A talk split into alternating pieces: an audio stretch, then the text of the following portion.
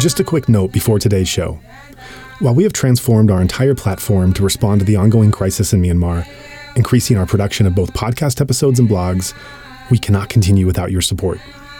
Please consider making a donation or contributing as a volunteer to support our active engagement at this critical time.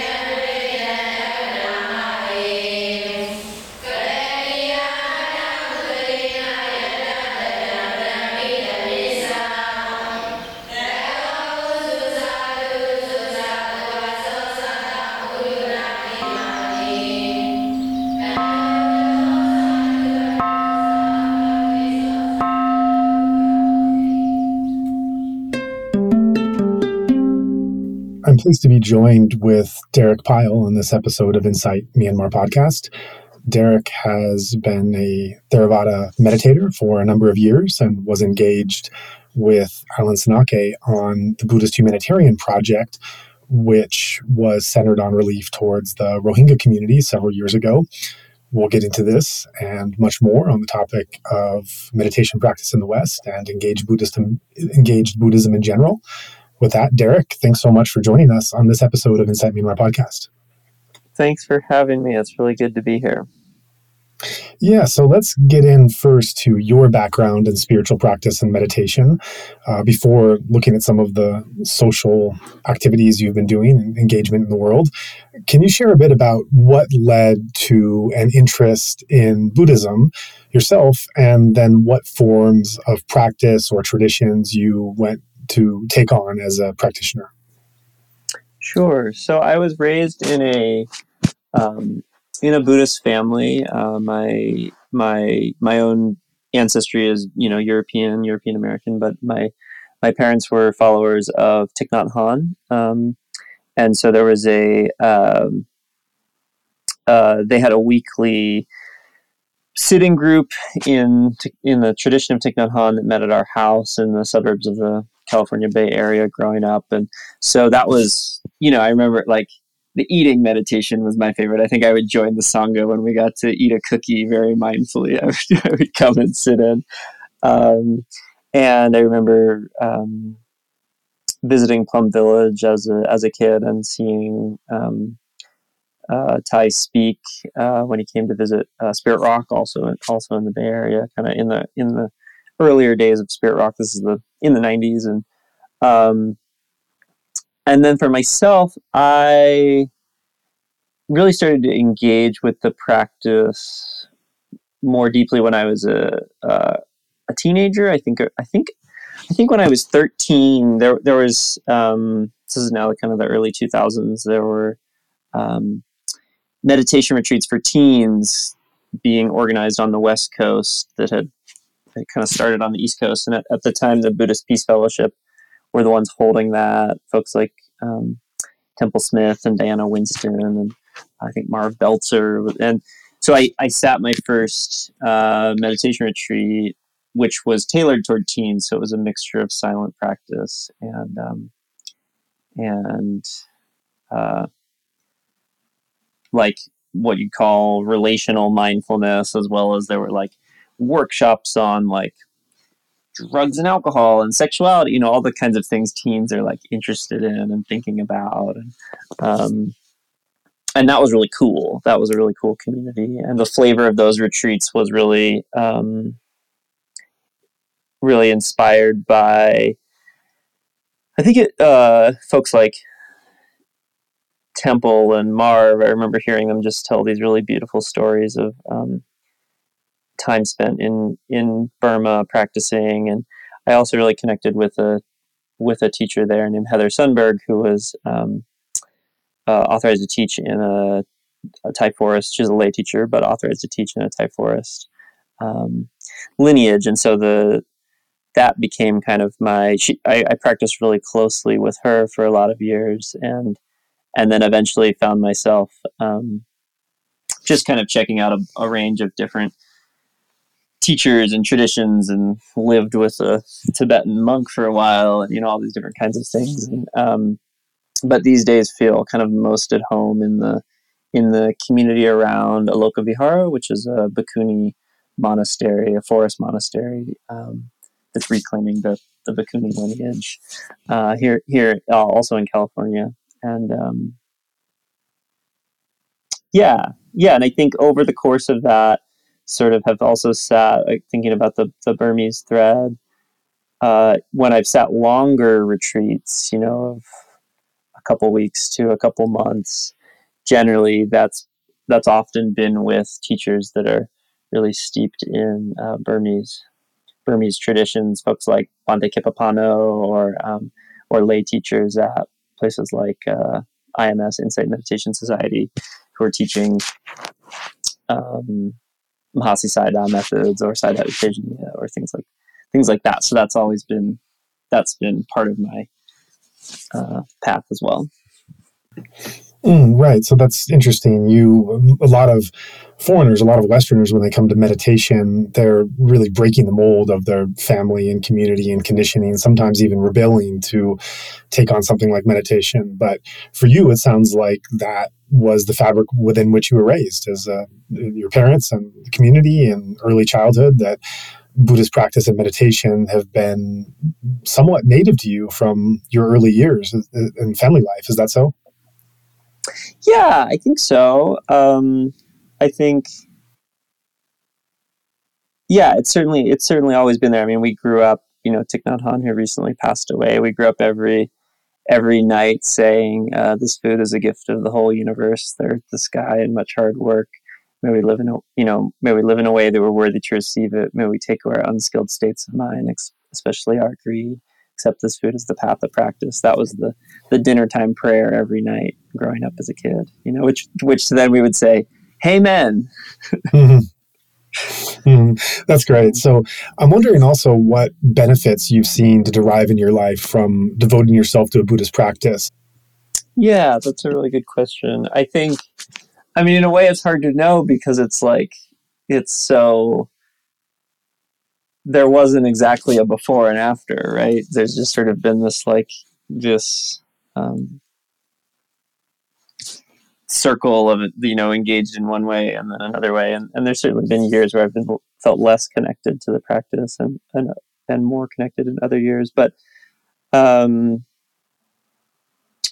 I think that a lot of my just general orientation to you know, thinking about something like suffering or or the imper- you know friends passing away or kind of seeing these kind you know as you as you grow up it's being a teenager is rough and you know losing friends and family members is difficult and and sort of the the the four noble truths having a, a fundamental um, having that as an orientation to like sort of understand these you know universal experiences i think has certainly been um, important. Um, i think also um, i'm very interested in both through my personal experience as well as my sort of social and political worldview or whatever you want to call it in interested in alternatives to kind of the traditional mental health system. Um, and i think that sort of engaging with um, being connected to a uh, this tradition that goes on for uh, you know a couple thousand years and is not it's a way of thinking about the heart and mind but is not um, uh, psychology. It is not, you know, it, it was not created. It doesn't have anything to do with insurance companies.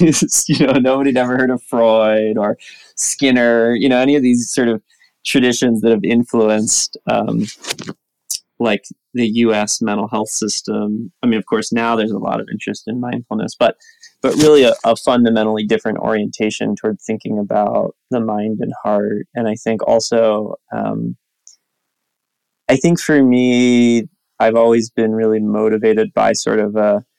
I don't think capitalism's working out too good. You know, I don't think like this sort of endless consumerism is working out too well or making people happy. And and so have it. You know, I think there's sort of a, especially somewhere like the Buddhist Peace Fellowship, um, as well as like you go and spend time in a in a monastery, um, whether that's somewhere like Aloka Vihara or um, I visited a you know a couple like Thai you know eth- more ethnically Thai monasteries that are here in the states and um, it's just a very different orientation you know to be able to to go and visit a place for a week or you know and there's work to be done and things to be done and but no one's like there's not a bill at the end of it you know or there's not a bill before it mm, right so the practice for you was never just a, a, practice that was on the cushion but it had these elements of uh, economic political social psychological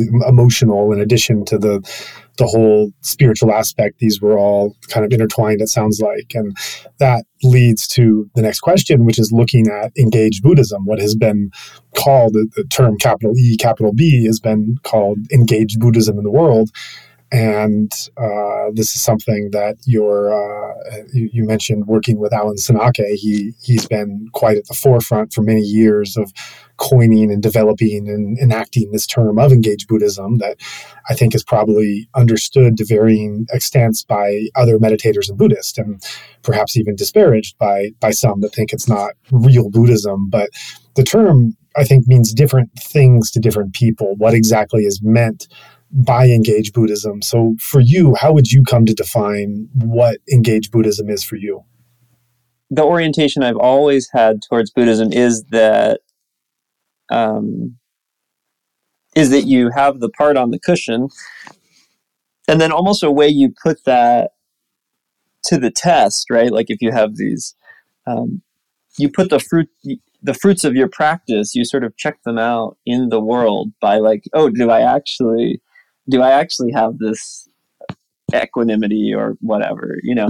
Um, and I think that's very much that that was very much always just that's always just been the orientation. I think that's that's really strong in in the Thai forest tradition. Someone like Ajahn Chah, and I think Ajahn Jumnian, who's who's um, Heather had a, uh, was was part of her lineage, and um, and then true in you know sort of the the lay dharma scene. I think people are into that kind of thing too, and and certainly in the the yeah the teen the teen meditation world that I was introduced to because of that relational mindfulness and stuff like that. Again, it's really in there.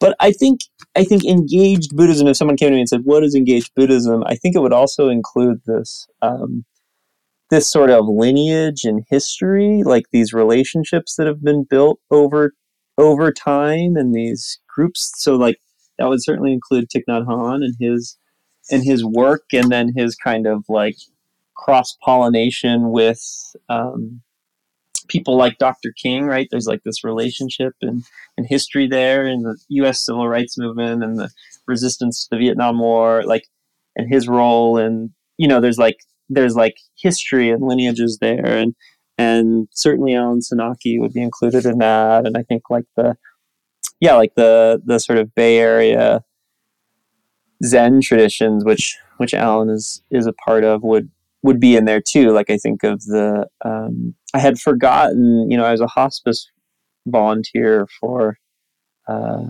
I don't know, maybe a couple years, and and I'd forgotten that like there's there's a there's a there's some folks in thinking about engaged Buddhism that would call something like hospice a, a form of that. You know, um, and and certainly that's something that that again this kind of San Francisco uh, Zen community knows about, and um, so yeah, I think it's this. I think it's this history and lineage of people, people who are either using Buddhism, sort of you could organize within Buddhism for uh, peace or justice or healing or any of these kinds of things, like Maha Ghosananda after after the Khmer Rouge in Cambodia, thinking about how how do we move forward as a country and, and, I think using Buddhism within that. And and then I think there's other folks that sort of um, and I would certainly include myself in this when I'm out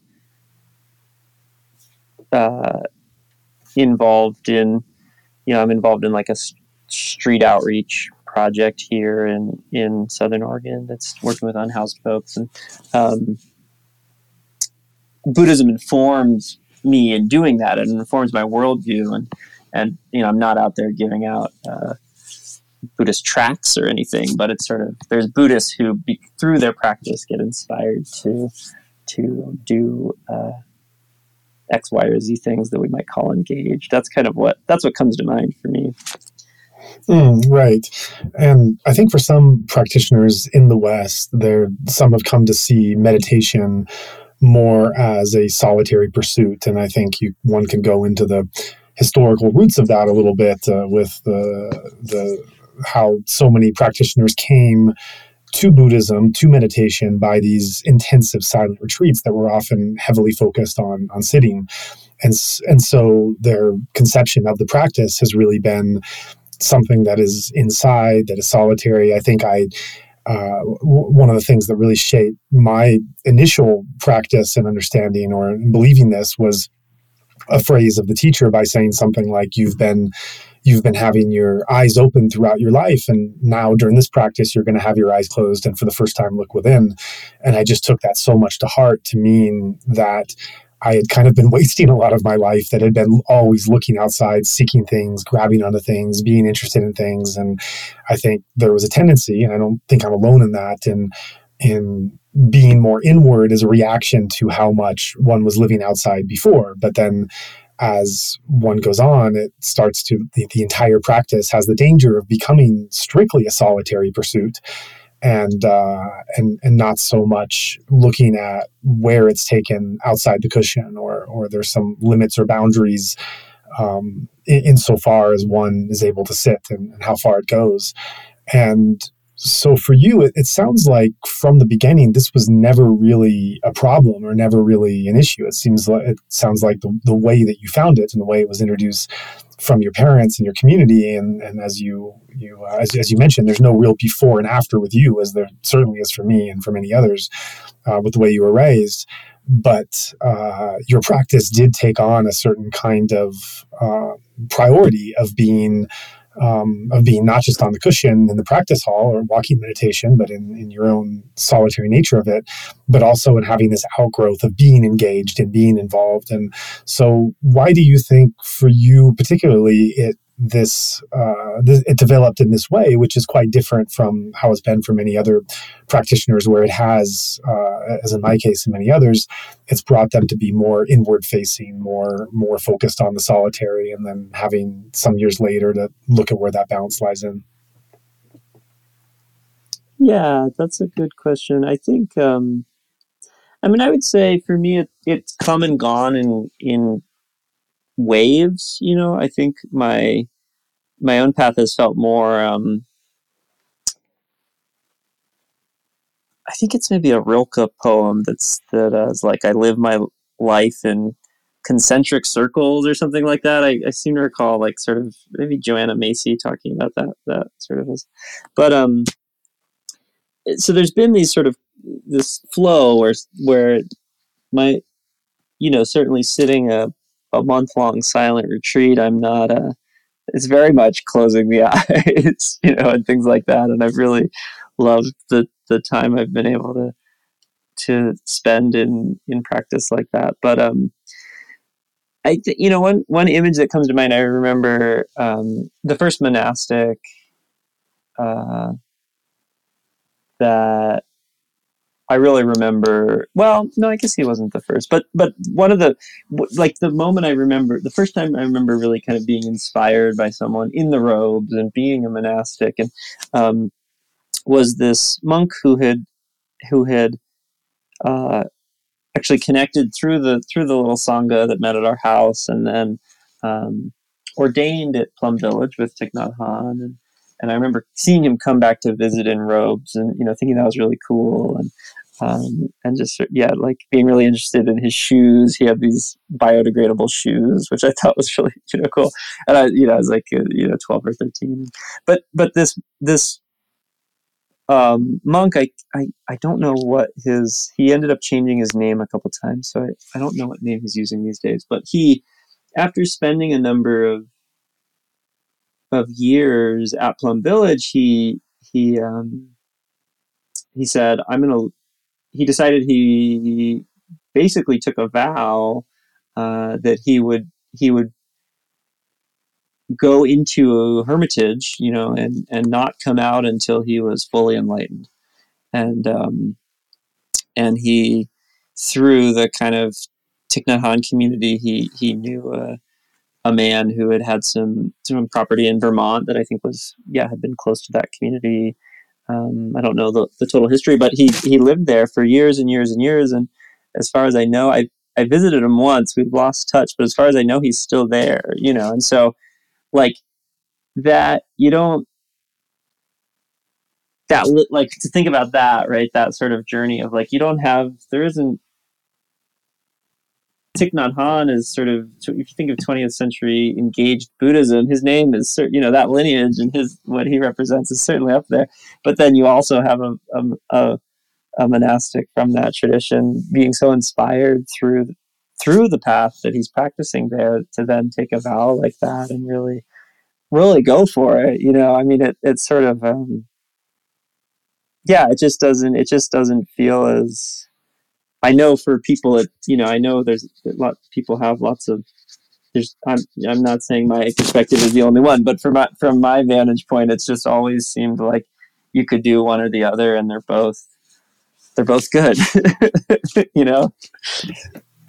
Mm, yeah, I think that's a great way to put it, and I, I think, right. I'm, I'm, reflecting back on my question. I, I didn't. Uh, I think my question might have sounded slanted towards the the benefit, uh, even even questioning the benefit of the intensive practice, which in, no way I meant. Of course, my life has been completely transformed and changed by those words that I've been looking outside my entire life, and now I'm to look inside. I mean, that that was just a profound shift of every way that I approach things. I, I, I think I also had some maturing to do to understand this did not mean that instead of looking outside, I now look inside. That there was still a balance to be found that I think a lot of a lot of Western meditators do struggle with as they shift away from doing something that is so transformative and powerful.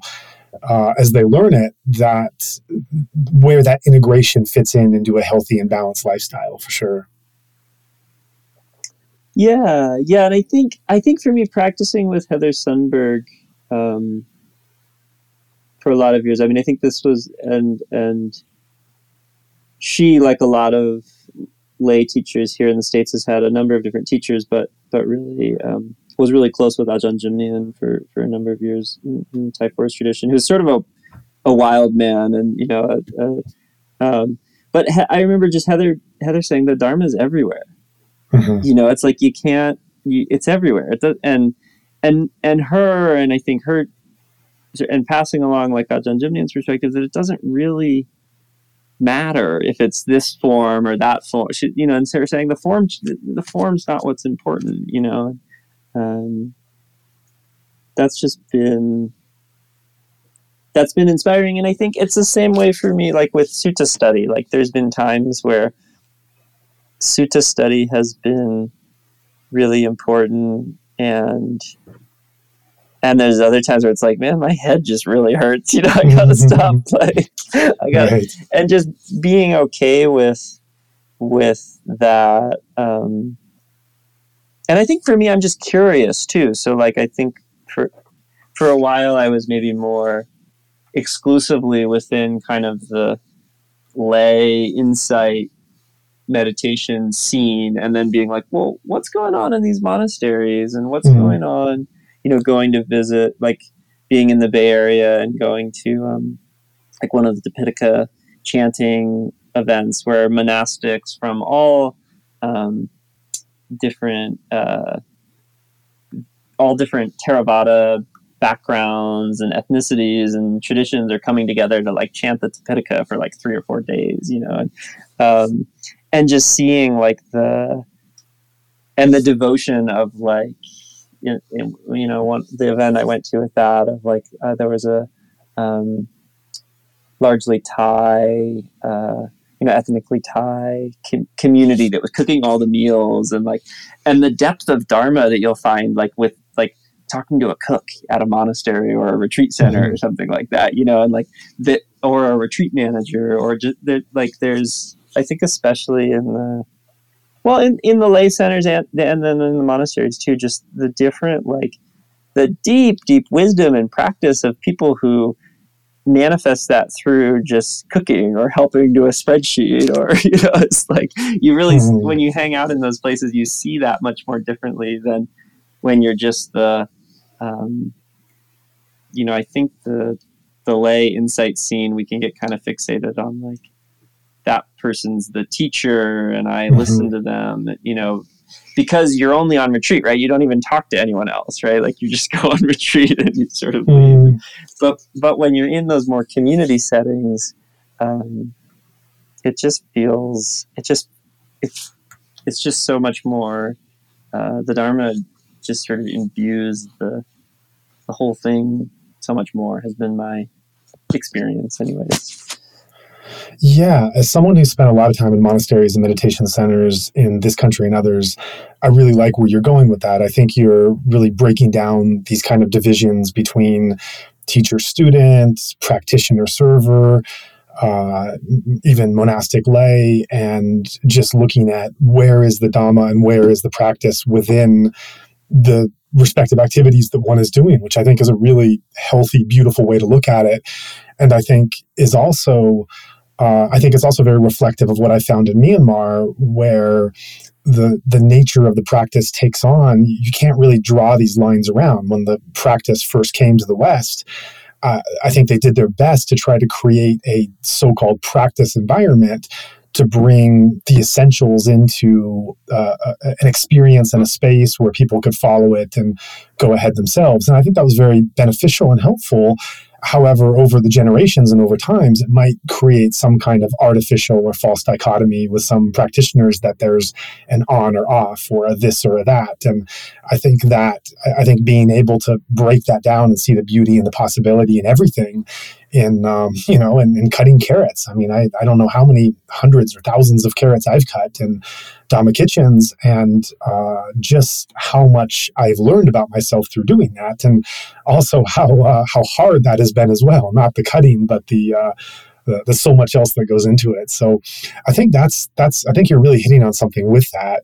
I and it's interesting talking about this now because my next question was going to go towards asking what work you've done that you would characterize as engaged Buddhism. That, that was the question I prepared.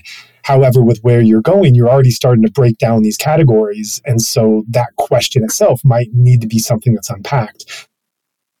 I think there is a lot of false dichotomy with um, even the idea of like, on the one hand, there's this narrative of like people like, um, say, in the Theravada, Joseph Goldstein and Sharon Salzberg, and bringing the Dharma to the West. But almost, but then there's like, well, there's there are Chinese and Japanese Buddhist practitioners here for a lot long, you know, a really long time, and and um, and sort of even thinking about like our orientation of what the what the history and lineages of Buddhism in this country is. Um, that's something that I got really interested in, and I don't know if I would call it quite. I don't know if I would, you know, I wouldn't. Well, it, it, whether it whether I would think of it as sort of engaged Buddhism or not, but but that alone has been really interesting. I I, I got really invo- I took on a research project that that ended up being just a an article for Lion's Roar, sort of looking at this of like um, thinking about sort of race and the histories of Buddhism in the States, and specifically looking at like meditation, we have this sort of myth that only I don't know, only white people or only Westerners, whatever that means, or whatever meditate. And if there's Asian American Buddhists, they don't meditate, and it's just it's just not true. So that's been sort of learning about that and and educating myself about that has been a really interesting way of um, understanding lineages and trying to share. You know, I, I try and share some of that with people, and I think um, kind of ties into the I think the importance of us which as you certainly do, you know, what your podcast is all about, like looking at these these questions. And um, that being said, just to just to sort of talk about what you're you're asking. I mean, it's interesting. I remember like the the first time I was um, arrested for like a sort of civil disobedience, or it was a it was a protest at the governor's office, so the governor of Oregon. Um, fighting, uh, opposing, and urging the governor to formally, you know, come out. Governor um, Kate Brown ran as a climate champion, and yet there was this um, this pipeline and uh, uh, LNG uh, liquid, you know, gas um, terminal, uh, Jordan Cove, the Jordan Cove uh, Energy Project and pipeline that were that were proposed, uh, you know, fossil fuel infrastructure here in Southern Oregon, and people fought it for a lot of years. And um, so I was arrested as part of a protest against this it, it this um, this pipeline, and uh, I, and what you know, I think there were I think there was like 21 folks who were arrested during the sit-in, and one of them was a Zen priest in robes, you know, and sort of talking to the other people, we realized that like um, that I think four of us just happened to be Buddhists. It wasn't like a little Buddhist group had gone together to do this. It was like we just, oh, you're a Buddhist too. Oh, that's interesting. that's interesting. Um, but I think that um, I think certainly my my work with in in terms of sort of engaging more directly with Buddhist community, my I think my work, you know, my work with the Buddhist Humanitarian Project and Alan Senauke and during the during the Rohingya crisis or the I mean the, the, the crisis is ongoing and, and has been for many years, but but um, I think was it 2017 or 2018 that the that the violence was really really escalating from the mm-hmm. from the Burmese military and right. um, and being really disturbed by this and knowing that um, that you know feeling that i had i had really benefited from practicing with you know with teachers in mahasi sayadaw's lineage and um, and sayadaw U Tejaniya and um, I, I don't know if it's true. I had I had been told at one point that Sayadaw U Pandita was was a teacher of Aung San Suu Kyi when she was under house arrest. Do you, do you know if that have you ever heard anyone say that? Yeah, yeah. I think teacher might be a bit of extrapolation in terms of the what goes into the meaning of the word t- teacher, but definitely mm. Sayadaw U Pandita was uh, was an inspiration that that they they did meet. She did read his book when um, when she was there, and, and looking at some of the uh, the, the Burmese monastic influences on Aung San Suu Kyi, Sayadaw Pan- U Pandita was one of three that uh, that influenced her. To what extent? I think this is something that becomes so fascinating to the meditator world is wanting to know, like, well, well what did they teach? What did they talk about? What did she practice? what was the uh, you know what what was it that she was doing? But I think this is also the thing that when media outside of the meditator world, the Buddhist world is reporting on this, it's just kind of like, oh, isn't this cute? Isn't this cool? This this, this is her teacher. This is this is what she read, right. and they don't really get into that kind of nitty gritty like we want to, and that's also one of the reasons of the podcast is wanting to have people on that it's not and not just like oh you're an engaged Buddhist that's great well let's learn about this but no let's let's break down who are your teachers and what have you learned and how have you applied that and what has been hard and wanting to pick that apart because it's it's so much more interesting than just saying like as we usually hear like yeah that was that was one of her teachers which is um, you know which is certainly true but it leaves open a number of questions about what exactly was taught and there that might come out someday i know someone who has in the inner circle has a bit of that knowledge um, that is not privileged to share. I've heard a couple snippets that are incredibly fascinating that I'm bound by silence to uh, to not give uh, to not. I've been working on them a little slowly to see if that can start to come out, especially now. But um, anyway, sorry to you, you asked a simple question and I gave you a, a longer answer, so please go on. No, that's great. That's really that's really interesting. But um, but yeah, I think I think about um, the you know, maybe what Thich Nhat Hanh would call the in, the interconnectedness of of of um, like when the when you know seeing Buddhist ideology and a, and a military that pays homage and uses um, uh, dana, you know, as a like you know goes to pagodas and the monastery as a way, you know, part as part of its image, um, and then conducting such intense violence and and to me, it really felt like, um, you know, I've I've never been to Myanmar, but but through relationships and friends and community, it feels like, oh, these are like these are our cousins over here, and I've I've been a benefit and a recipient of so much um, from these lineages and and these practices that then that then I sort of have this responsibility to respond in some way. And and so i think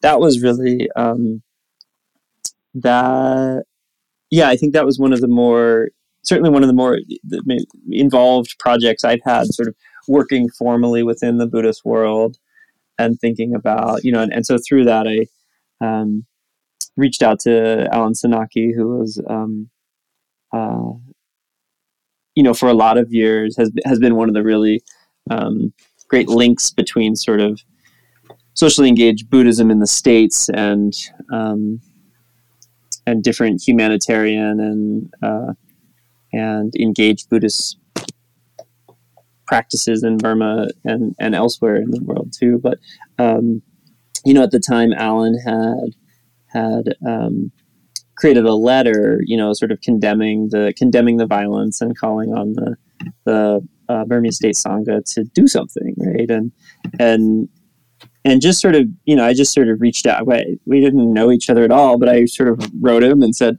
"Hey, what if we? This letter is great. What if we turned it into a petition? You know?" And we sort of talked about, well, if it's going to be a petition, then you know people sign it but then maybe they feel moved to make a donation that could go to, to fund you know to support um, refugees uh, you know living in the in the refugee camps in Bangladesh, that you know Rohingyas that are fleeing the country and things like that, and sort of thinking about like a range of ways we could help. Um, you know, I think with with sort of community organizing or whatever, it's really help. Well, Alan would say you have to give people something to do, right? Mm-hmm. So you have this awareness, but then there's like, oh, you can do this thing, and and starting out, yeah, you could sign this thing. That's pretty easy.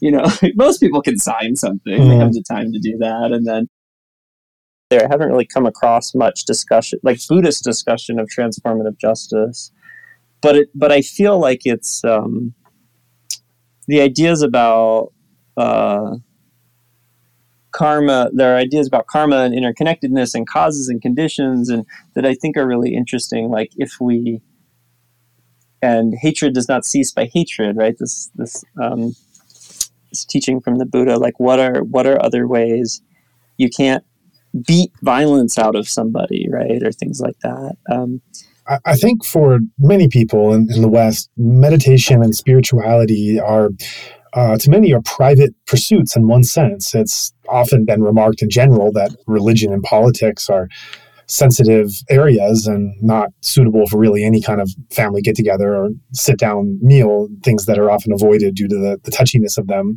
So, what I'm thinking is while you've personally chosen to connect your Buddhist practice with these wider social concerns, other meditators have not.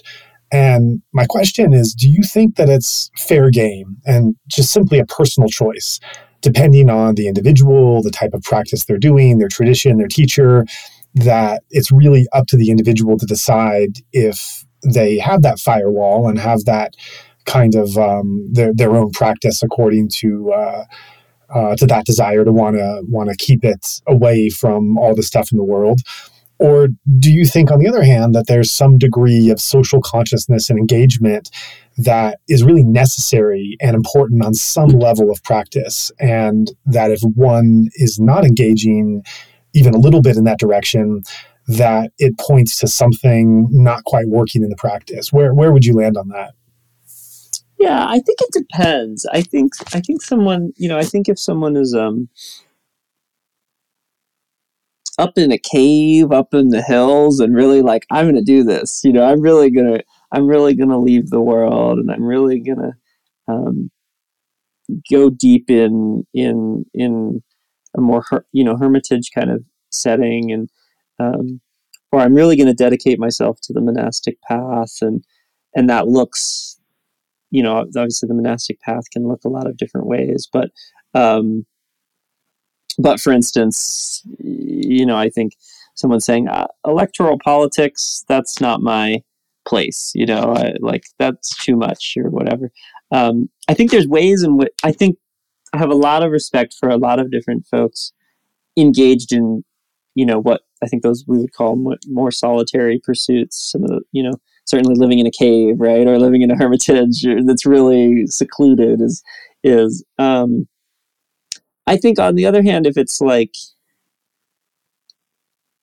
if it's like let's create a new form of capitalism where we're relentless to our workers and are you know if it's a te- like a tech company that's like we're going to work our workers to death and our products are going to be made using sweatshop labor where people are you know like taking their own lives to get out of it, right? Like some of the things we've heard about Apple and iPhones, and um, but all of our uh, all of our um, all of our executives go on meditation retreats, you know, and we're sort of going to use mindfulness to sort of like grease the wheels of of capitalism better, you know, or something like that.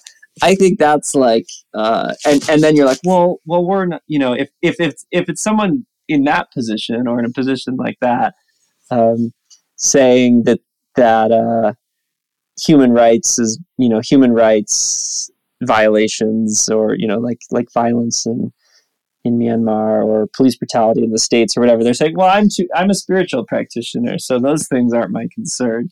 You know, like on that end, it's like, no, you you're just, I, I think, I, I think you've got, I think you're lying to yourself, you know, about, mm. about what you're doing. So I, but I think it's up to each of us. I think it's in, I hopefully in community, we're exploring these kinds of things and like, and, um, and we can, uh, in an, in, you know, I'm sure in, in a given individual's life, it might, their, their own, um, you know, think yeah, thinking thinking for myself, like there was a time where I was really into crystals, you know, sort of gems and minerals and things like that when I was a, sort of in my early twenties, and mm-hmm. and then at some point it was like, where do these come from? You know, what's going on? What's going on in the process of taking, extracting from the earth that's creating these? Does these really fit with my values? You know, I think it's like mm. I think we have we can be in conversation with our own values and and um, just sort of figuring it out as time time goes on. But I think there are there certainly are there are lots of ways to practice uh, um, far from the worldly stream that are really beautiful and and on the other hand there's lots of ways to use spirituality to sort of lie to ourselves and and mm-hmm. uh, ignore ignore things that that I think if we you know at least for me when my um, you know like like again to think about the Rohingya violence or and and the, the coup and what what's going on with in Myanmar now with the military and to me that it's not it's not my philosophy it's like it pains me on a on a more on a like an existential level in a way because it's like oh, am I a part of this lineage? You know, am I a part of this history? If I'm claiming to be a Buddhist and to, you know, have practiced in this way or that way, or like, is this, am I a part of this? What's my responsibility here? Like, what, you know, that, that, um, uh, that I've really had to like wrestle with that. It's been it feels personal. It doesn't just hmm. feel um, yeah. That's really interesting. That last part that you said. So you're you're wrestling with that. It feels personal. It's something that you're you're trying to work out, and then how does that transfer over to how you look at others? And that's to me that's the really delicate, difficult question because no one wants to be in a position telling others what they should be doing or thinking or not doing, and that's not comfortable really for anyone. And so so we don't want to move in any direction of a conversation where we're saying people that take up a meditation practice should be doing this and shouldn't be doing that that's completely inappropriate to me. However there is a way of looking at it that and, and this is the essential question of to what degree is some degree of social engagement and concern about the world around you and your environment or even your local community how much of that uh, should be impacted and involved through one's meditation practice in order f- to see this this kind of spiritual practice as being something uh, valuable in the world and to oneself. And, and if that's not there, what does that say about what that role of the practice is in the first place?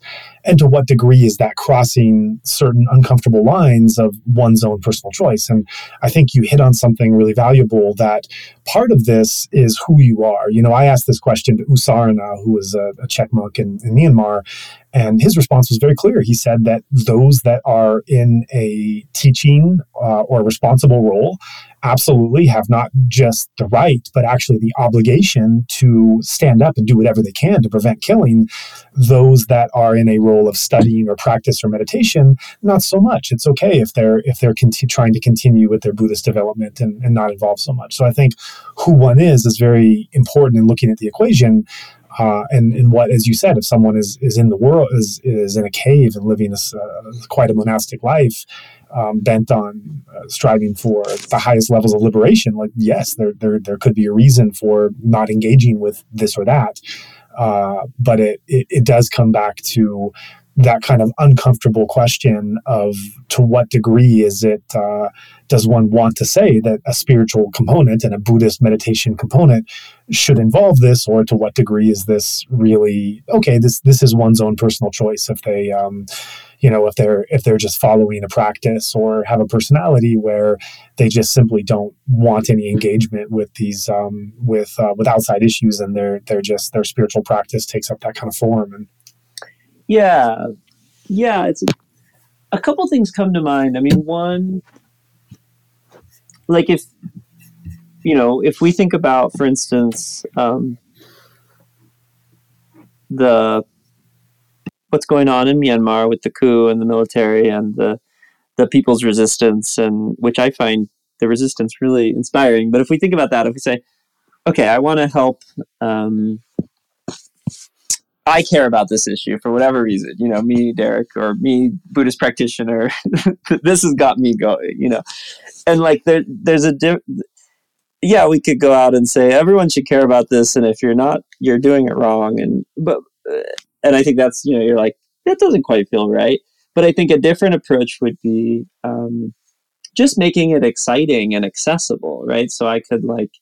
Um, go to my local sangha and be like, "Hey, we're going to show this movie, and it's a really interesting movie, and you're going to learn more about this." And at the at the end, if you feel moved, you can sign this petition, or you know, like like presenting it. You could you can present something and make it interesting and compelling and accessible without it being uh, dogmatic or lecturing, right? So that that's sort of one thought there. Um, and two, I think that uh, I mean, I can't think of the sutta offhand, but the Buddha does list um, in the you know in the Pali Canon somewhere there, there's a list of like qualities that that that are uh, that a spiritual friend um, embodies, and I'm thinking one of them is like is that they're open open to feedback you know i think i think this like giving and receiving feedback is like actually listed as, as sort of a quality of like a spiritual friendship. And so i think there's there's also a difference too in terms of like i think how close we are with a person and what our relationship is and and what um certainly for me, if if there's ways in my practice or in my life that I'm really like missing the mark or just not being honest with myself, I hope that my friends, you know, and they certainly are sometimes, you know, but that, they can take me aside and be like, "Hey, I think you're, I think you're kind of off the mark here," you know, and and and share their own perspective in that in a way that feel that that's hopefully supporting both of us, kind of growing together. You know, I think um, um, if I was in a predominantly white sangha that really valued um,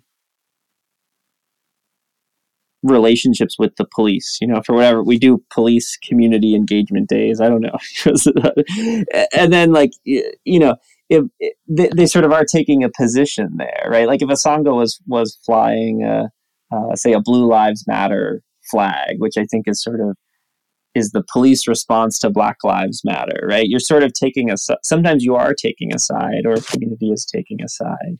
Um, in which case, I think engaging in like critical discussion and um, and even you know some of this gets into too like thinking about um, uh, what's called you know nonviolent direct action, thinking about like um, which is some you know what we sort of think of with the U.S. civil rights movement.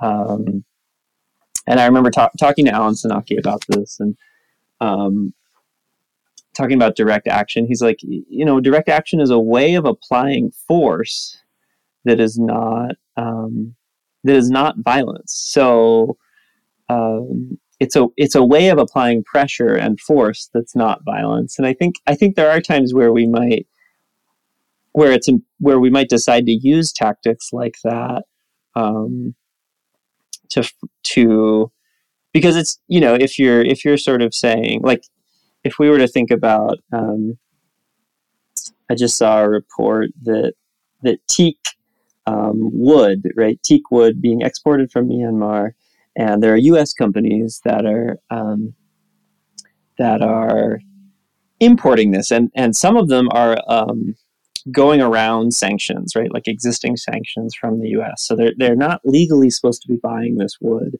um, and these sanctions are related to not funding the the military and not funding the violence in Myanmar.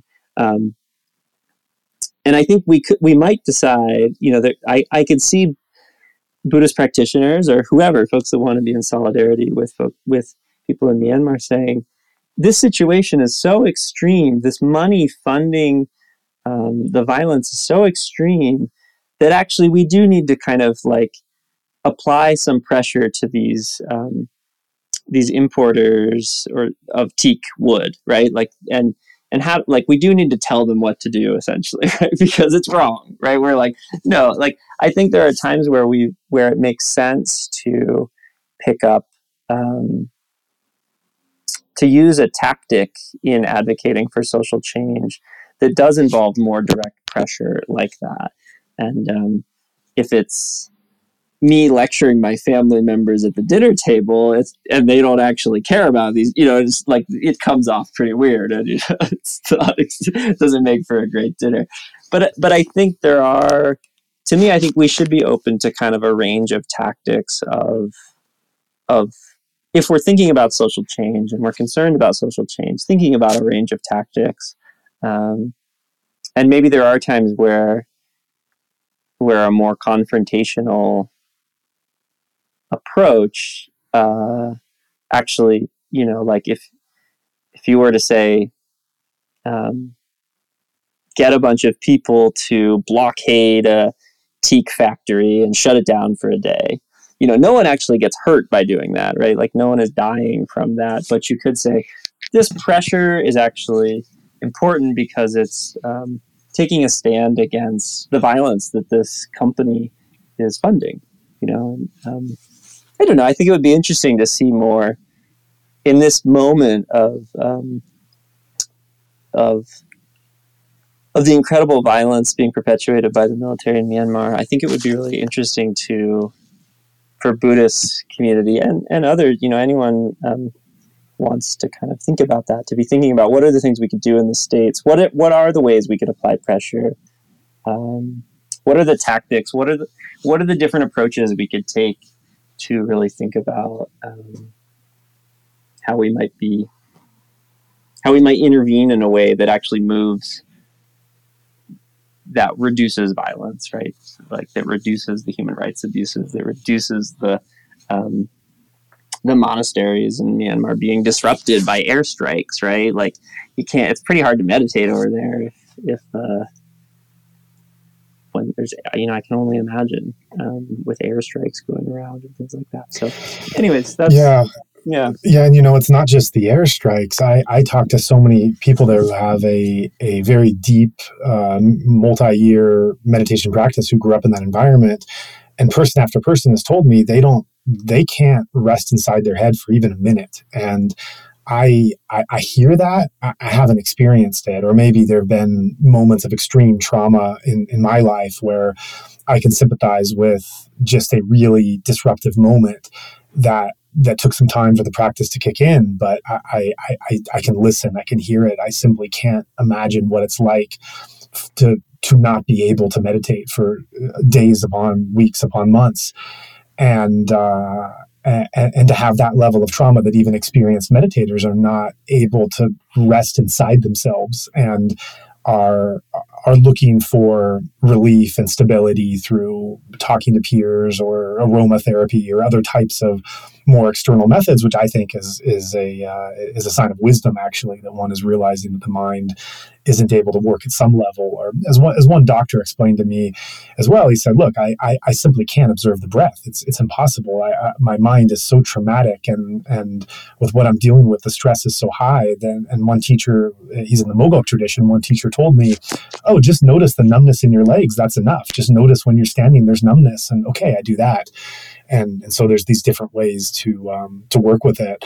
and speaking of Myanmar, and looking at Myanmar specifically, you've written and and spoken before about you personally feeling a debt to Myanmar, and, and you referenced before how you've done meditation practice in the tradition of Mahasi Sayadaw and Sayadaw U Tejaniya. And beyond your personal debt to Myanmar, the wider practitioner and, dare I say, mindfulness community also has some kind of debt to Myanmar at this moment. Can you expand on your thinking of what you mean by that debt? There's a sutta where the where the Buddha is discussing um, the debt one has to their parents, right? And it's um, for those of us who didn't grow up in a nuclear family, which, which I did, but you know, for folks who didn't, it might not quite translate. But the metaphor is is um, is you have this incredible debt to your parents, right, for being born. They've given you this human life, and um, and it's like if you carried them on, you carried both your parents on your back for you know years and years and years and years. Like even then, you wouldn't be able to repay the debt. But if you if you shared the dharma with them, that actually would, right? And the sort of idea that the dharma is priceless, and the, the, all of these kinds of ideas. Um, uh,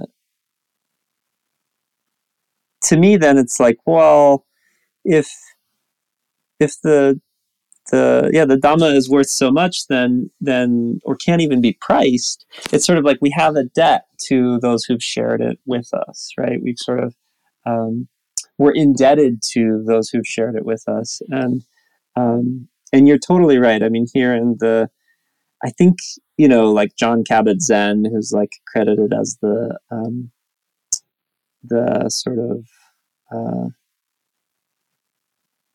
originator, I guess you know I don't know the term, but of, of mindfulness based stress reduction, which is like the base like the basis of so much um, secular mindfulness practice. I, I think I, I was interviewing Joseph Goldstein for Project Johnson. He was like, yeah, you know, Jon had the had that idea while he was on retreat at IMS. You know, I, yeah, I don't know the full story, but it's like that's um, that's a pretty strong link, you know, uh, to to um, to you know that that that the just thinking of the link between sort of Theravada and and the mind the secular mindfulness stuff and um,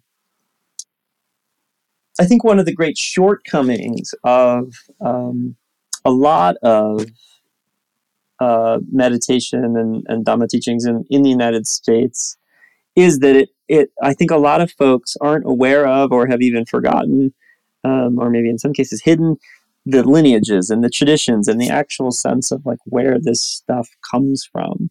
And I think that um, gets into you know there's like there's sort of like uh, imperial there's like imper- that's a story of race and imperialism and like there's a lot of reasons for that. But i think it's really important to to me it feels really important and also just much more enriching to to really know where all this is coming from and and to be in conversation with as much as we can um, with the history and the lineages and and the origins of this stuff and um, so if, if we have this this this um, these Theravada traditions and teachers and communities that have shared uh, so much, then it feels like um, it just feels like a really natural response to me, anyways. But I, you know, sort of weird, but to to say, um, oh, this is this is what happens. Like Dana, this is the this is this is the the result of giving and gen- of receiving generosity is that that one feels in their own heart that um, that it's uh, you know the right thing. I don't know the, the right term, but th- that we should return that right. That like that that's it's that there's a reciprocal relationship, um, and that's part of what makes it. That's part of what. Um, to me, that's part of what the Dhamma is, is is understanding like the depth of these reciprocal reciprocal and intertwined relationships that we're in um, with one another. Mm, and you wrote an article in the Lion's Roar, which is a Buddhist publication called Why Buddhists Should Support the Resistance in Myanmar. So, pretty clear where you stand on that. Can you share a bit what you argued in this op ed? Yeah, I think um, I think I was saying something similar. That look, we've really, we're really, um, we're really intertwined. If you're, if you're a, if you're a Buddhist alive today in the United States, chances are your practice is entwined in some way with um, with Burma, and that could even just be that you sort of the increased popularity of Buddhism right now, right? I think like the Burmese traditions have have contributed a lot to like the fact that you can uh, ten percent happier. What's that? Is he a CNN host? You know that you can like you can like turn on mainstream news and like see a piece about Buddhism. I think is or, or meditation, mindfulness, um, and I think so. It's coming from coming from there, and I think the the um, I think it is also about. Um, I think it is also about like colonialism, especially as a as a white person and someone who's not of Southeast Asian um, ancestry, that is not that doesn't have ancestry that's traditionally linked to Buddhism. Um, like locating myself within that feels like uh, it's important um,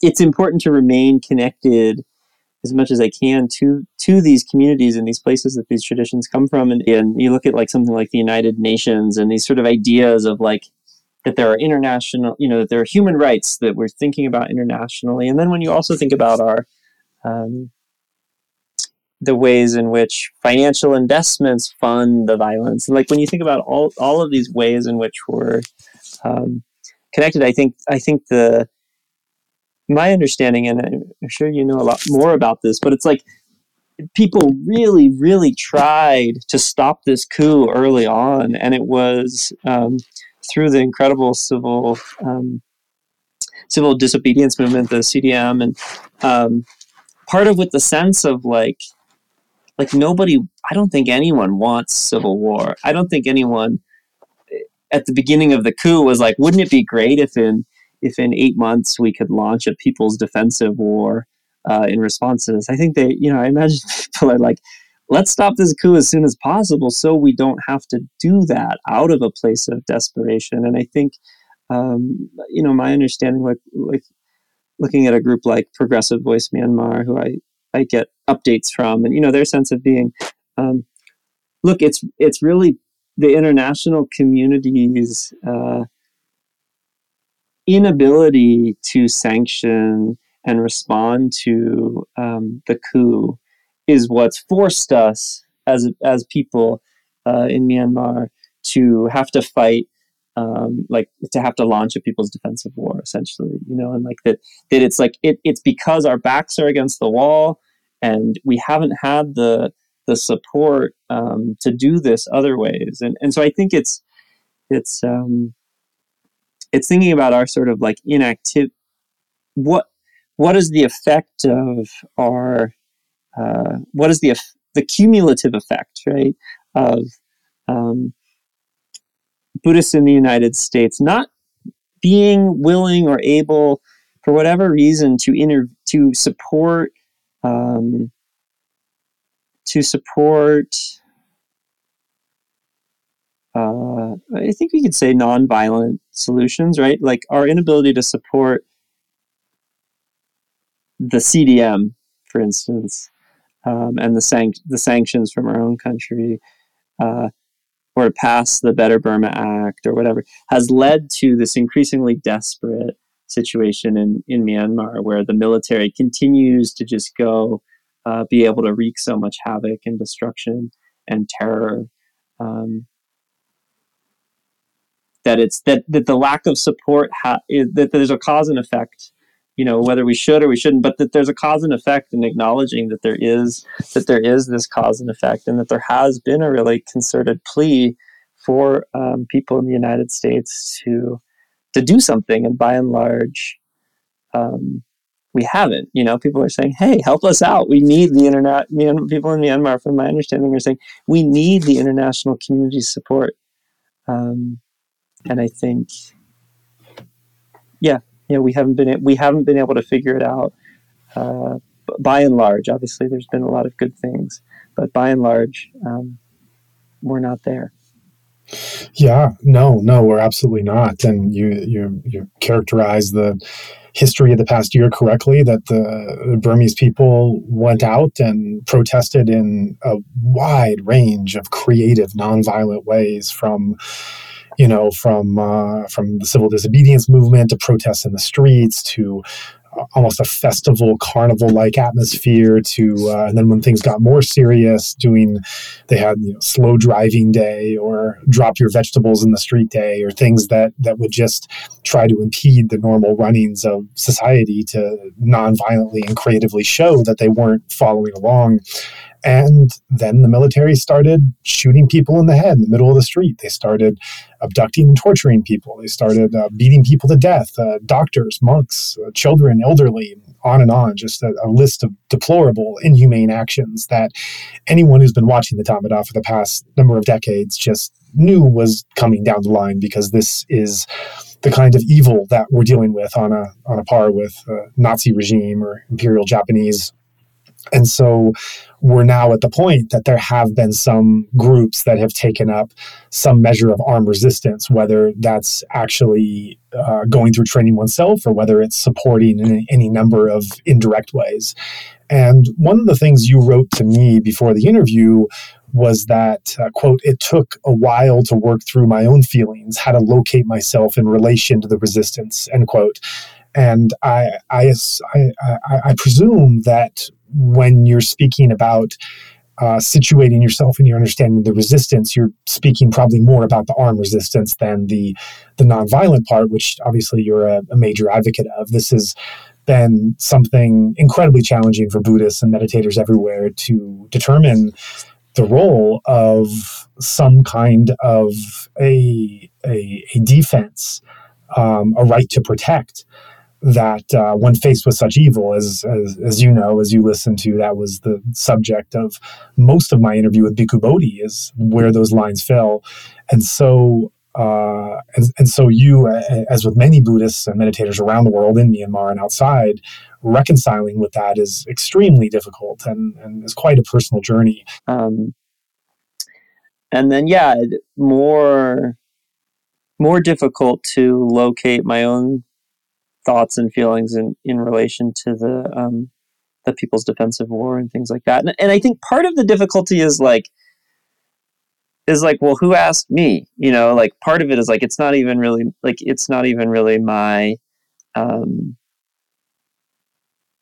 like well who cares what I think? You know, like to like it's not it, I'm not the one living through this, right? Mo- like none of this is about me or my own values or even the, you know the people I talk to on a daily basis here in the, the United States that you know um, that are not involved in these struggles. But I think um, I think in general one of one of the things I find myself wrestling with. Um, there's a book called Full Spectrum Resistance by a by an author Aric McBay, and he looks at all of these different um, resistance movements. You know, like sort of uh, and and um, including, say, um, like civil rights and fights for black liberation in the in the 50s and 60s and 70s in the states, and then also um, the African National Congress fighting to end apartheid in South Africa, but then also like mentioning like farmers' rebellions in Oklahoma in the 1930s. You know, there's like all these different, and he's looking at, he's talking about full spectrum resistance as like all these different ways we can um, fight for a better world, and uh, and his sort of take is like that essentially resistance movements are um, more effective, right? Like more likely to sort of uh, win. I don't know. More likely to to to create, you know, to sort of uh, oh, you know, um, create a world that folks want to live in and and push back against um, causes of violence and oppression. He says resistance movements are more effective if there is an amount of armed resistance, but not not the uh, that that can't be the um, overwhelming that can't be the the main tactic used, right? Like if it's the main tactic used, it just leads to these really horrible, um, uh, you know, like think about the the Khmer Rouge or something, right? Like that's a terrible revolution. I don't think anyone wants that kind of revolution. Um, but that a degree of armed resistance uh, actually makes um, mass mobilization more effective. And and like I think part of my own wrestling is I think I actually believe that that's probably true, but I don't want it to be true, and I don't want to be one of the people doing the armed resistance, and I don't, and I don't want, um, I don't even quite know how to situate myself. Like, what is a nonviolent resistance movement, and does that actually exist? You know, like does and so I, I picked up this book because um, someone like Dr. King is in the states. He's like the epitome of this, right? He's like, we can we can overthrow our oppressors, um, but non-violently, and so and and I think often that's used to then sort of say, and anyone who's not doing that, you're doing it wrong because you should be. Um, and and there's other, you know, I think there's a lot of folks who've sort of pointed to is that really the history like is that really what happened in the civil rights movement in the states and so i, I picked up this book um, this nonviolent stuff will get you killed by charles cobb who was a field secretary for sncc the student nonviolent coordinating committee um, you know work you know active during the civil rights movement in the in the south in the united states in the um, 50s and 60s and and this whole book, he's also a, a, quite a renowned journalist and a you know an African American man, and um, and his premise is that sort of the civil rights movement used um, used nonviolent resistance as a tactic, right? Like voter registration. He t- he tells stories of people going to vote, voter registration, and that you know, like this old grandma, she's going to vote, and she would say to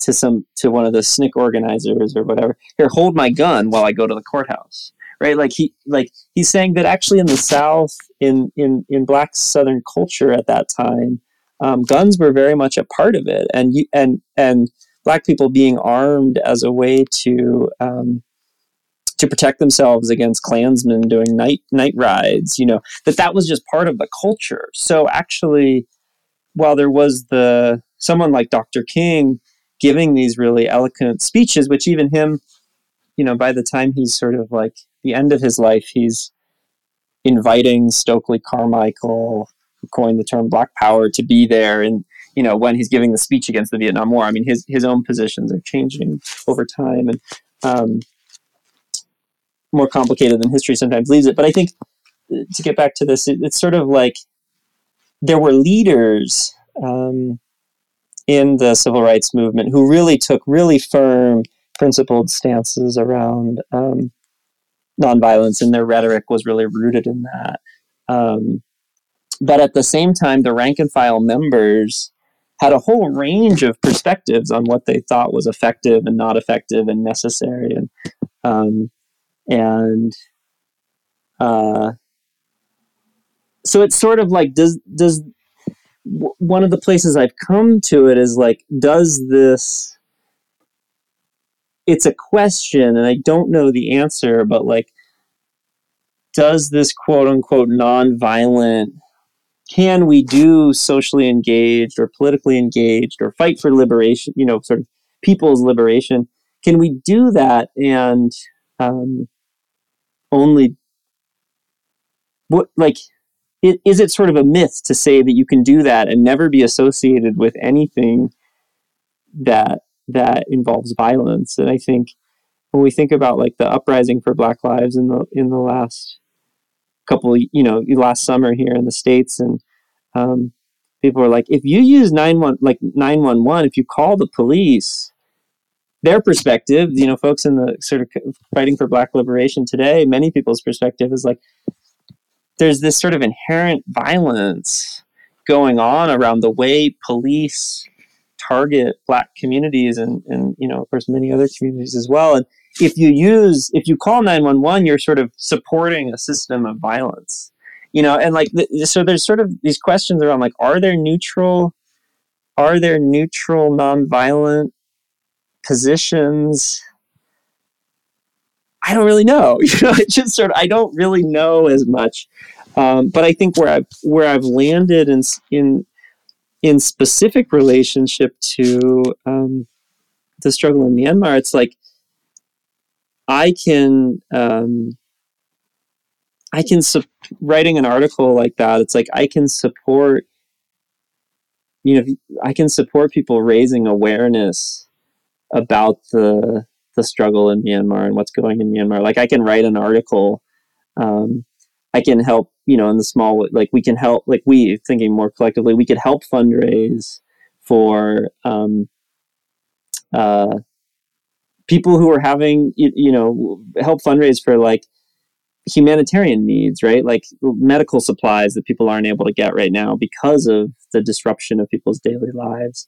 Um, we can pressure our legislators to support the um, Burma Act or for folks in the international community and other groups to recognize the legitimacy of the national unity government or for the UN or the, um, the international courts to uh, recognize you know the legitimacy of the unit like all of there's all these things that you and I and you know that I know you're doing much more than I like that we can do um, that don't involve, uh, uh, you know, um, picking up a gun or whatever, right? That don't involve armed resistance, and it's sort of like. It's so it just feels less.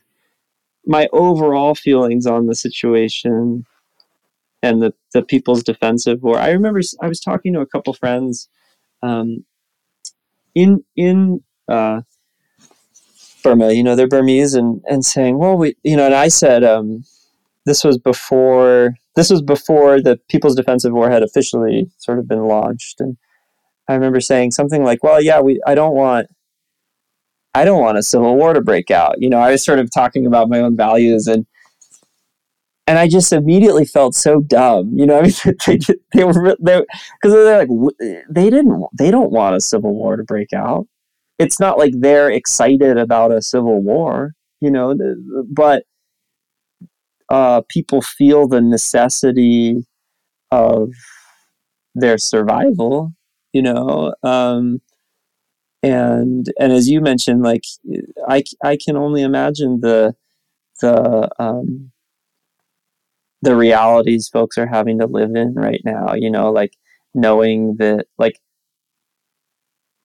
yeah, knowing that people who are out in the streets demonstrating have disappeared in midnight raids and are being tortured and you know like the the um and not knowing if a friend is actually uh, passing along information you know to help support these midnight raid like just these horrific situations that people are finding themselves in. And um, there's so many different ways that we can help and support uh, the resistance or humanitarian aid or uh, just awareness. Like there's so many different ways we can we can engage with these issues it's still a moving target i would certainly say that it's still a moving it's still a unfolding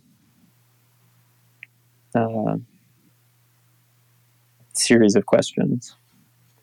Right. And I think one of the things I talked about in my discussion with Alan Senauke was the idea that some of these so-called nonviolent movements, like with Mandela or Martin Luther King or Gandhi, they his, uh, the the way they come to be described later emphasizes this nonviolent part of it almost like it was the nonviolence that won and it obscures the fact that there were other groups uh, also trying to bring about their own independence and their own freedom and dignity that were not necessarily adhering to this and so in some ways the nonviolent won because it was in contrast to these other movements that were seen as more dangerous and reckless. And so uh, the, the, the way that the history has come to us since is that, well, nonviolence is noble and, and that's why it's won, that, that, that's why it won. And so it, it's a bit more complicated than that.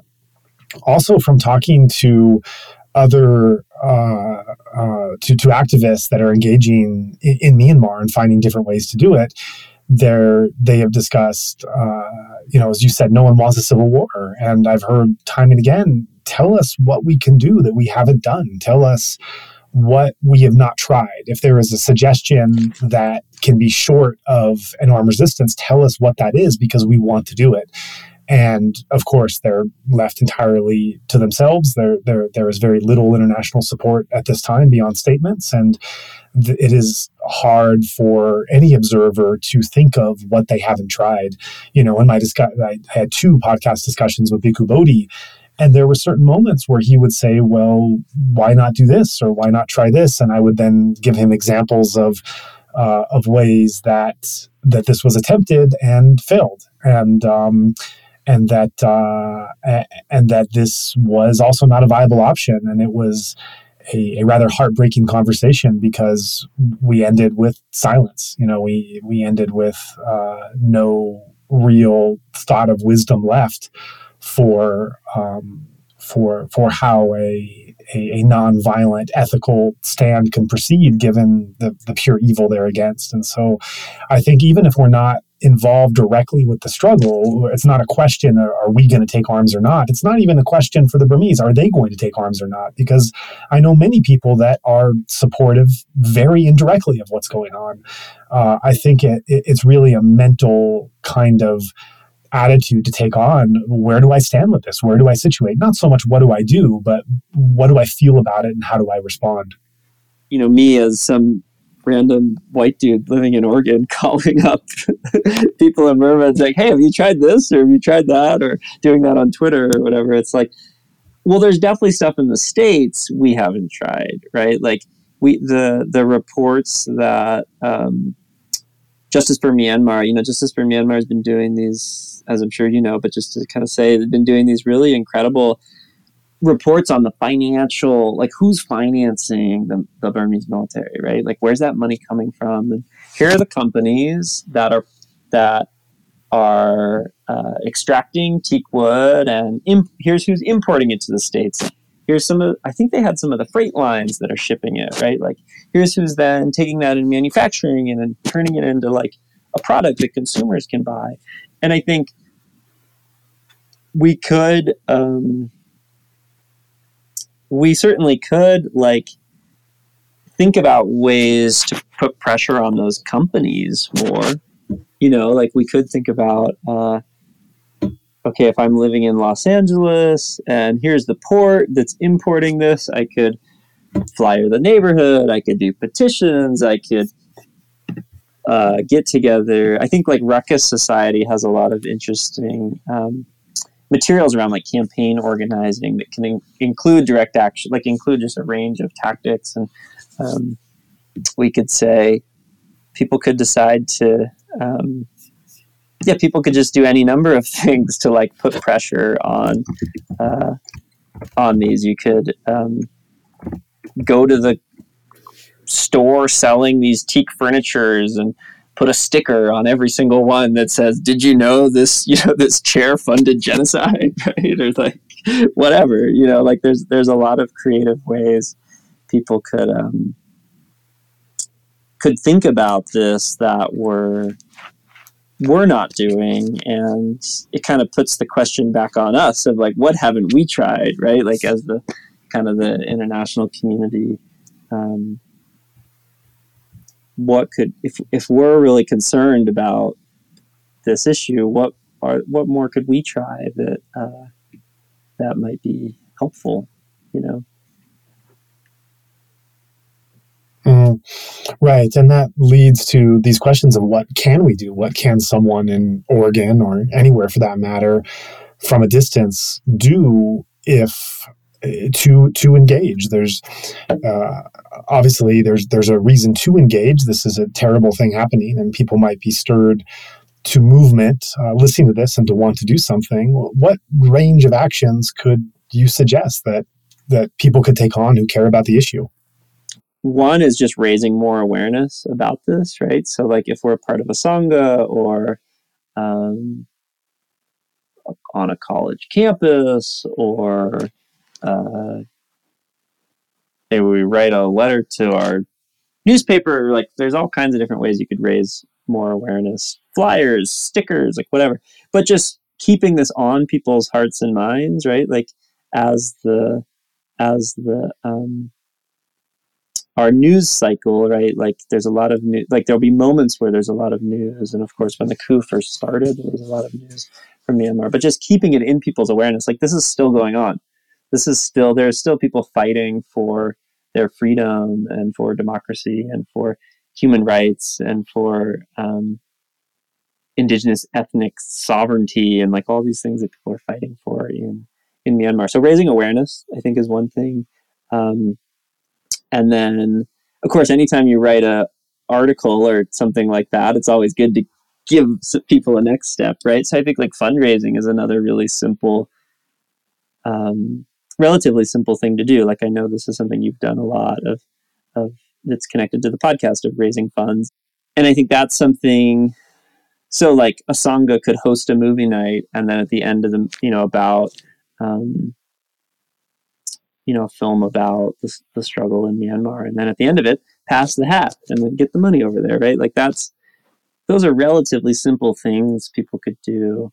Um, I think another another strat another approach would be like more, a more legislative kind of going more to legislative um, actions. So like there's i think there's a couple petitions right now pressuring the the better um, the burma act is um, is a piece of um, in in the states it's a piece of legislation that's been proposed that includes both uh, increasing sanctions um, against uh, military connected um, I think individuals and organizations. You, and and then also there in the in the Burma Act there's um, there's funding for for humanitarian aid. And and so that's been proposed but it hasn't been passed yet. And so like one could at the simplest level, you could just sign the petition and circulate that petition in your sangha and col- you know collect a few more signatures for it.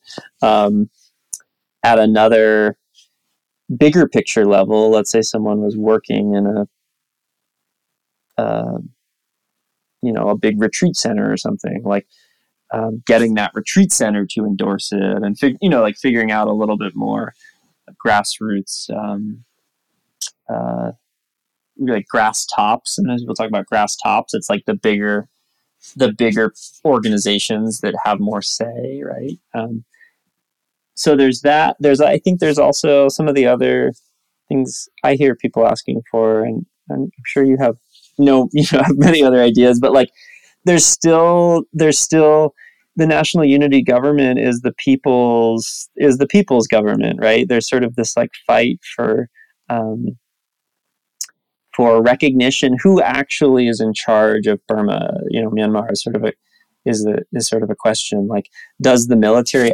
actually represent the people, or does the national unity government actually sort of have um, sovereignty, uh, have uh, legitimacy um, over the country, and and um, one of the so there are ways we could you know, again, a Sangha could make a statement saying, we recognize this, um, the national unity government. And, and, then they could share that with their, uh, you know, local politicians or state politicians. But we as people could also apply this pressure. We don't have to wait for Congress to pass legislative, um, to pass legislative, uh, to pass legislation. We could, we could also just say, hey, let's, uh, do some community organizing against um, against Teakwood or against uh, you know Chevron. I guess Chevron's off the hook. We can. I mean, we can, we can find other reasons to boycott Chevron, but but for now they're withdrawn. You know, so um, so we could also really look at look at what as individuals and communities. I think especially if we happen to live near, um, like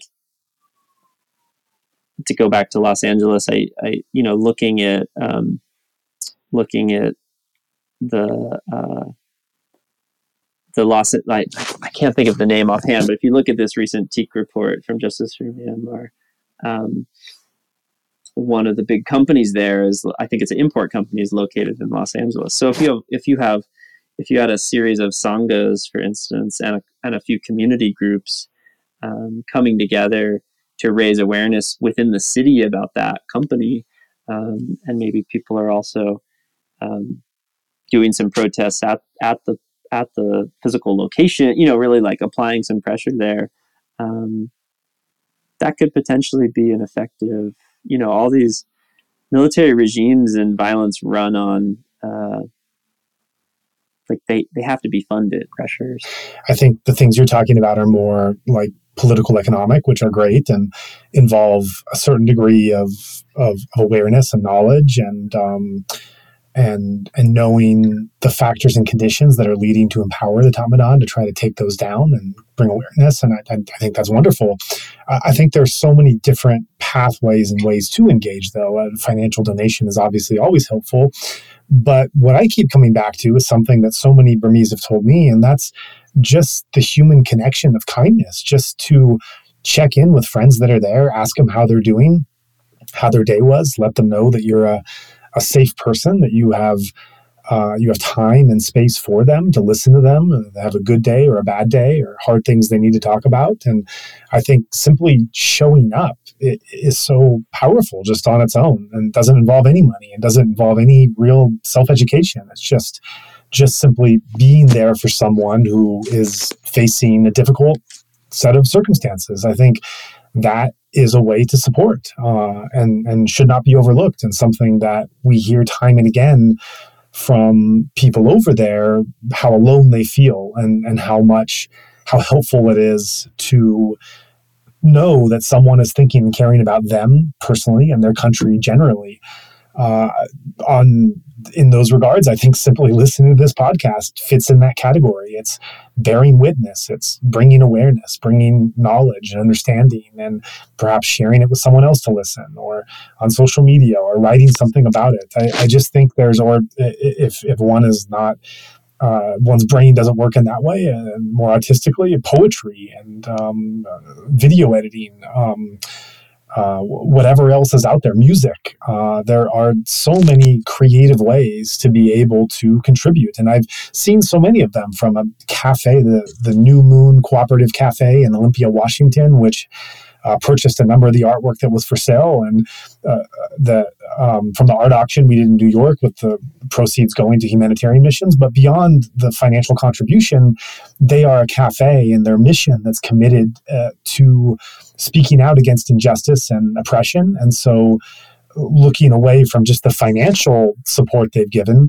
to have a business that is also educating people on what is going on there and standing by them so wonderful and valuable. And i've i've just heard so many creative stories from so many people and businesses and individuals and initiatives you know anything from bake sales to magazines to film festivals to poetry readings, whatever. That I think that there, uh, once one makes the decision that one wants to engage, then it's just a question of what am I good at? What are my limitations? What time do I have available? What what's easy for me? What do I take joy in? I think taking joy in something is is very important because if you take on a action of advocacy that is hard for you and your heart's not really in it, it's going to be harder to make it sustainable.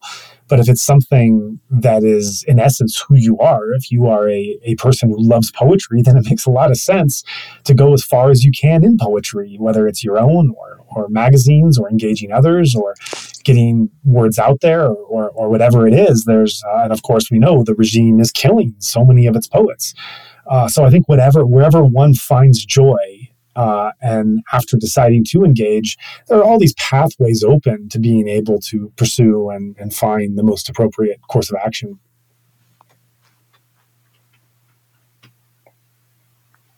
Yeah, I think that's great. And I think, yeah, I mean, it kind of goes like when we think about a, uh,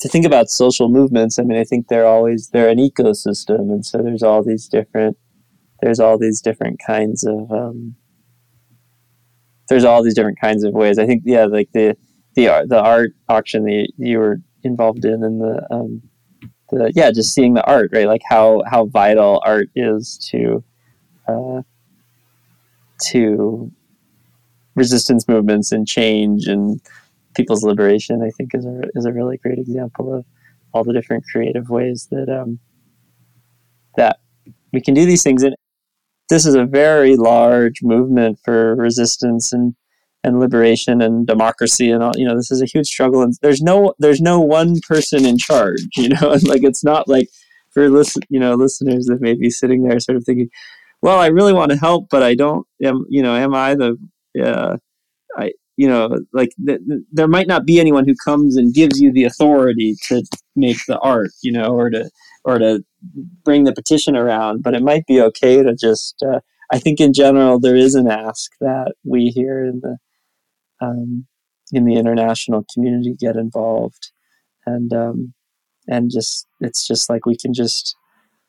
When I wrote to Alan Senauke, I was just a random dude, you know. I mean, I had my own back, but he didn't know me at all. I was just like, "Hey, I think I know how to build websites. You know, what if we turn this what if we turn this letter into a petition and I can help build the website? And you know, the, the, yeah, there's just lots of ways to to get involved. Yeah. Yeah. So the, the last question I want to ask is you wrote previously that, quote, liberalism is well suited to take superficial Buddhist ideology and use it as an excuse for inaction, end quote. Can you share more what you meant by this? Um, there are many organizations, for instance, that are sort of um, nominally in favor of progressive change, but are actually maybe preventing that change from happening. And I think what you what we were talking about and what you mentioned talking about with Alan as well, like um, sort of the way Dr. King's legacy has been rewritten, right? Or the or the legacy of the civil rights movement. Even even the um, you know, like we could even read the we could even hear in school the history of the civil rights movement and think it was all Dr. King and not like these thousands and thousands of people, right, who like mobilized and um, and I think there's this there's this um,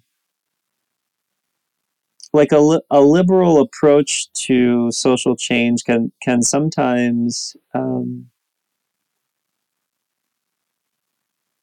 freeze people. I think like um, it can uh, it can like it, it's again this idea that there is a neutral position and and and questioning like when is there a neutral position and when are there when isn't there one? Like there are moments where uh, you have to pick a side. Like you you're either that's part of the idea is like there are moments where you're you have to decide um, okay my my friend is involved in the uh, is going out into the streets.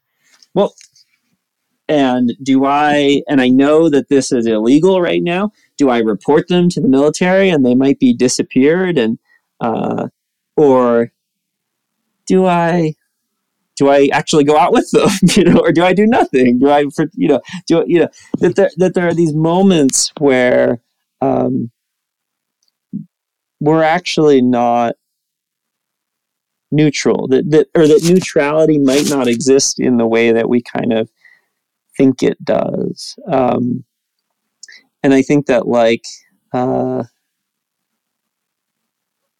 uh, you know I, I would say sort of being like being white for instance like i'm either it, on one level i'm either uh, just sort of like going along with all these benefits of systemic uh, white supremacy, or I'm fighting against them, you know, and um, and I think one of the things that we see from um, kind of this liberal this again, and this is this is using the word liberal sort of in in the context of kind of more radical or revolutionary social movement change. And then, of, co- of course, there's just this long history of people, um, people's resistance. You know what I mean? Like, like Burma just has this incredible history of that. But I was really struck by how quickly every people got on board with the CDM and the um, you know the national strikes and the the like do you do you have a sense of what um, in the states there's people who talk about like Gene Sharp? Are you familiar with his work? Yeah. Mm-hmm. yeah. So Gene so like in the states there's sort of people that are like you know if we just follow the Gene Sharp playbook this is how we resist coups you know this is and this works you know what I mean? Um, but do you have a sense of like what what kind of the are there um, and maybe the answer is no and it's just a it's just a whole ecosystem but are there kind of like guiding influences that kind of whether they're theories or strategies or belief systems or organizations or whatever that kind of laid some of the foundation to where um, that was so possible to happen as part of the resistance. Where are there particular lineages that you see that resistance coming from, and how would you describe what those are? And maybe an example here in the states would be like we have in the uprising for Black Lives last summer. I would say like the Black Lives Matter movement and the killings of Trayvon Martin and other and Mike Brown and other and Ferguson like really kind of seemed to set the stage for then this uprising that lasted for months and months and months. Does that make sense? That was kind of like part of the lineage of how that idea got so embedded in the in the culture and then was was sort of brewing. Um, and like police abolition as a concept, I think like a group like Critical Resistance and the work that's been done around the prison abolition movement and thinking about the prison industrial complex, like sort of set the stage for police abolition to become something that would become like an everyday household word. And I guess I'm curious if you have any sense of um, the sort of yeah the lineages that sort of underlied CDM, for instance, being so so uh, uh, set the stage for that in in the way that it was. Does that make sense? Well, I mean, I think all this stuff happened quite organically. I don't think there was any playbook for it because this is a generation that never faced anything like this. And so they just went along and, you know, CDM happened because with the doctors, the doctors were the ones who led it and people followed and protected them and then followed their example. And uh, I think the the overall resistance movement has grown out of that and has has been, I think, in, in the annals to come, the what the Burmese did as a resistance will be studied everywhere. Uh, and yet it failed. Uh, it failed because they are facing a fascist, inhumane, evil enemy that does not respect or is not cowed by any measure of uh, of humanity, and that uh, and why the soldiers follow the orders would be something else to look at. Their conditioning and their uh, their belief in in the fascist state and in the the importance of the Tatmadaw being able to provide the unity they purport to provide. But um, whatever the reason, it um, their their most ingenious ways of nonviolent did not work anymore, and I don't know what they possibly could have done that was not suggested. You know, I, I they they they did things beyond even anyone's imagination what they could have done, and and uh, and it was simply not respected because you know this is uh, I think when nonviolent movie um, when nonviolent movements are studied uh, the, the, the U.S. Um, colonial England South Africa these are different systems than Nazi Germany or the Tatmadaw and uh, and I think whatever value some of those books might have and I think there are definitely there's much value that those books and strategies do have I think that the the nature of a, a, city police department in the United States is simply incomparable to contrast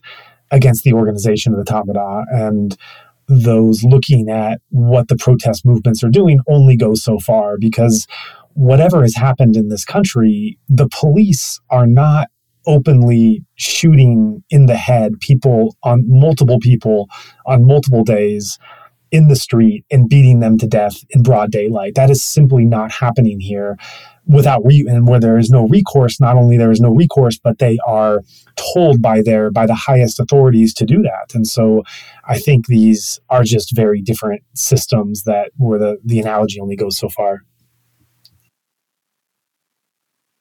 yeah that's really that's really interesting and i mean it makes me think about like um I think in in the states, the folks that you know this like this concept the the conception of folks who view themselves as anti-fascist and are like thinking about what it means to fight threats of fascism that is maybe much more linked to like um, a rising you know is much more linked to looking at things like Nazi Germany and like wh- what it what it means to prevent something like that happening. Which I think we're yeah, like you're saying, they are night and day differences um, between the reality of Myanmar currently and sort of what's what's happening in the states. I just think it's important that we all keep keep collaborating together and keep working together um, across you know really across the across the ocean here and and and then together um, just to be uh, just to keep keep figuring out the things we can do um, in all of this and the ways we can uh, support the really incredible. I mean, I just have so much respect and um, admiration for the the courage and creativity and dedication that um, folks in Myanmar uh, have that are that are resisting resisting the resisting the violence there and fighting for human rights and fighting for um, ethnic sovereignty and all of these things. It, it's just doing. I I find it um, you know heartbreaking and terrifying that this is a reality people have to live in, um, and also incredibly inspiring that people are so um, so courageous and creative and um, rambunctious, you know, in the midst of all of that. Like it's just really, uh, it's really, it's really powerful. So that's, um,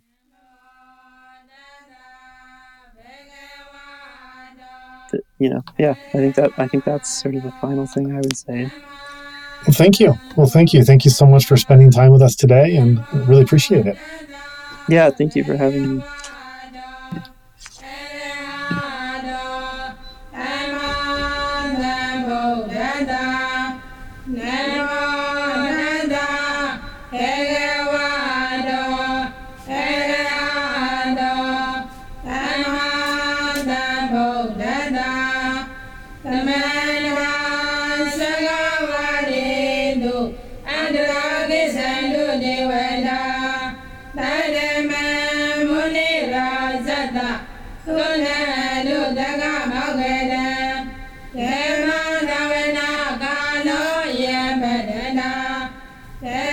We want to present a special opportunity for donors who are committed to our show. While we want to stress that we greatly appreciate donations of any size, larger donations, of course, are particularly helpful. For that reason, we're encouraging donors with means to consider sponsoring a full episode for a one time donation of $350 or more. Donations in this category can include a dedication, if you'd like, to a person or organization, as well as a quotation or expression. Or your generous donation can be anonymous, the choice is yours. In either case, it would give you the satisfaction of knowing that you enabled at least one more episode to be produced for the benefit of the people of Myanmar who have suffered so much at the hands of the military. If you would like to join in our mission to support those in Myanmar who are being impacted by the military coup, we welcome your contribution in any form, currency, or transfer method. Your donation will go to support a wide range of humanitarian missions, aiding those local communities who need it most. Donations are directed to such causes as the Civil Disobedience Movement, CDM, families of deceased victims, internally displaced person, IDP camps, food for impoverished communities, military defection campaigns, undercover journalists, monasteries and nunneries, education initiatives, the purchasing of protective equipment and medical supplies, COVID relief, and much more. We also make sure that our donation fund supports a diverse range of religious and ethnic groups across the country. We invite you to visit our website to learn more about past projects as well as upcoming needs. You can give a general donation or earmark your contribution for a specific activity or project you would like to support, perhaps even something you heard about in this very episode. All of this humanitarian aid work is carried out by our nonprofit mission, Better Burma. Any donation you give on our Insight Myanmar website is directed towards this fund. Alternatively, you can also visit the Better Burma website, betterburma.org. That's B E T T E R B U R M A dot org, and donate directly there. In either case, your donation goes to the same cause, and both websites accept credit cards. You can also give via PayPal by going to paypal.me slash betterburma. Additionally, we take donations through Patreon, Venmo, GoFundMe, and Cash App. Simply search Better Burma on each platform and you'll find our account. You can also visit either the Insight Myanmar or Better Burma websites for specific links to those respective accounts, or email us at info at betterburma.org. If you'd like to give it another way, please contact us. Thank you so much for your kind consideration and support.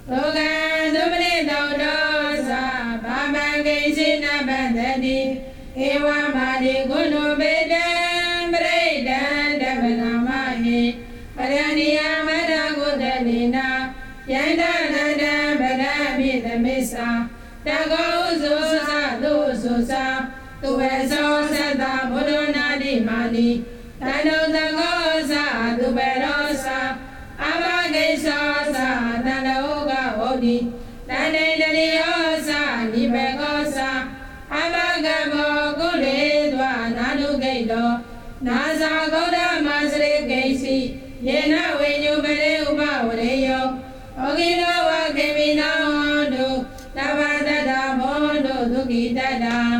ယေကေစီပါဏဥဒတ္တိတတဝသဝရဝနဝတေတာယေက